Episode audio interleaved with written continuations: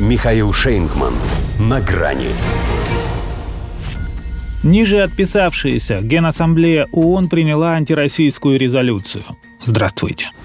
На грани. Результат был предсказуем. Оставалось дождаться счета. США он нужен был разгромным, потому и навязали открытое голосование, чтобы каждый, у кого инстинкт самосохранения развит выше порядочности, знал, что за ним следят, а потом, если что не так, придут. Конечно, не только поэтому выбор миллионов граждан Донбасса, Херсонщины и Запорожья осудили всего 143 полпреда. Были и убежденные. Но иди знай, каким оказался бы итог, прими Генассамблея, предложенный Россией. Тайный формат волеизъявления. Исходя из того, что за открытое голосование в понедельник высказались 103 страны, не будет лишенным смысла предположение, что остальные 40 уступили в последний момент именно потому, что испугались огласки. Все это, впрочем, весьма условный арифметический примитивизм. Но тем же штатам, например, это не мешает возводить его теперь в геополитический абсолют. Мир продемонстрировал, что он более чем когда-либо сплочен и полон решимости привлечь Россию к ответу за ее нарушение. Вместе с Генассамблеей мы не потерпим незаконных попыток аннексии. Ради нескольких строчек в газете от Джо Байдена все и затевалось. Хотя что из того, что среди ниже подписавшихся, скажем, и Сербия с Венгрией? Для Белграда иной вариант значил бы отказ от Косово. Да и Будапешт, будучи в обществе, не может быть совсем свободным от общества. Гораздо важнее, что сербы по-прежнему воздерживаются от санкций, а глава МИД Венгрии Петр Сиярта как раз в день рассмотрения антироссийской резолюции был в России на энергетической неделе.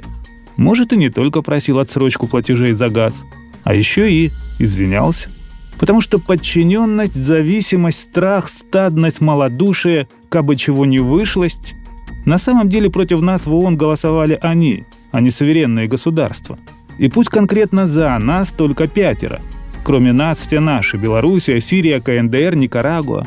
Но 10 стран отказались участвовать в этом в принципе. Среди них Иран с Азербайджаном. 35 воздержались, а там Китай, ЮАР, Индия с Пакистаном, вся Центральная Азия. Все вместе это уже даже не 50 стран, а большая часть человечества. Вообще резолюция Генассамблеи – это может и не Филькина грамота, но и не царский указ. Никакой практической силы.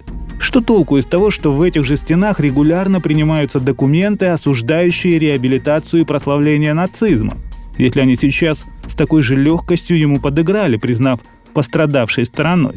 Так что это не Россия проиграла – не дождетесь. Это приказала долго жить послевоенная дипломатия. И как бы текст этой бумаги не стал прологом к точке невозврата, к той самой ООН, с которой все начиналось. США ведь вряд ли остановятся. Пристреляв расклад, они позволят себе и более откровенные вещи, допустим, исключение России из Совбеза.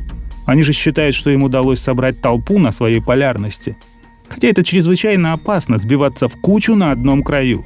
Можно и перевернуться – ну, как говорится, и крен с ними. До свидания. На грани с Михаилом Шейнгманом.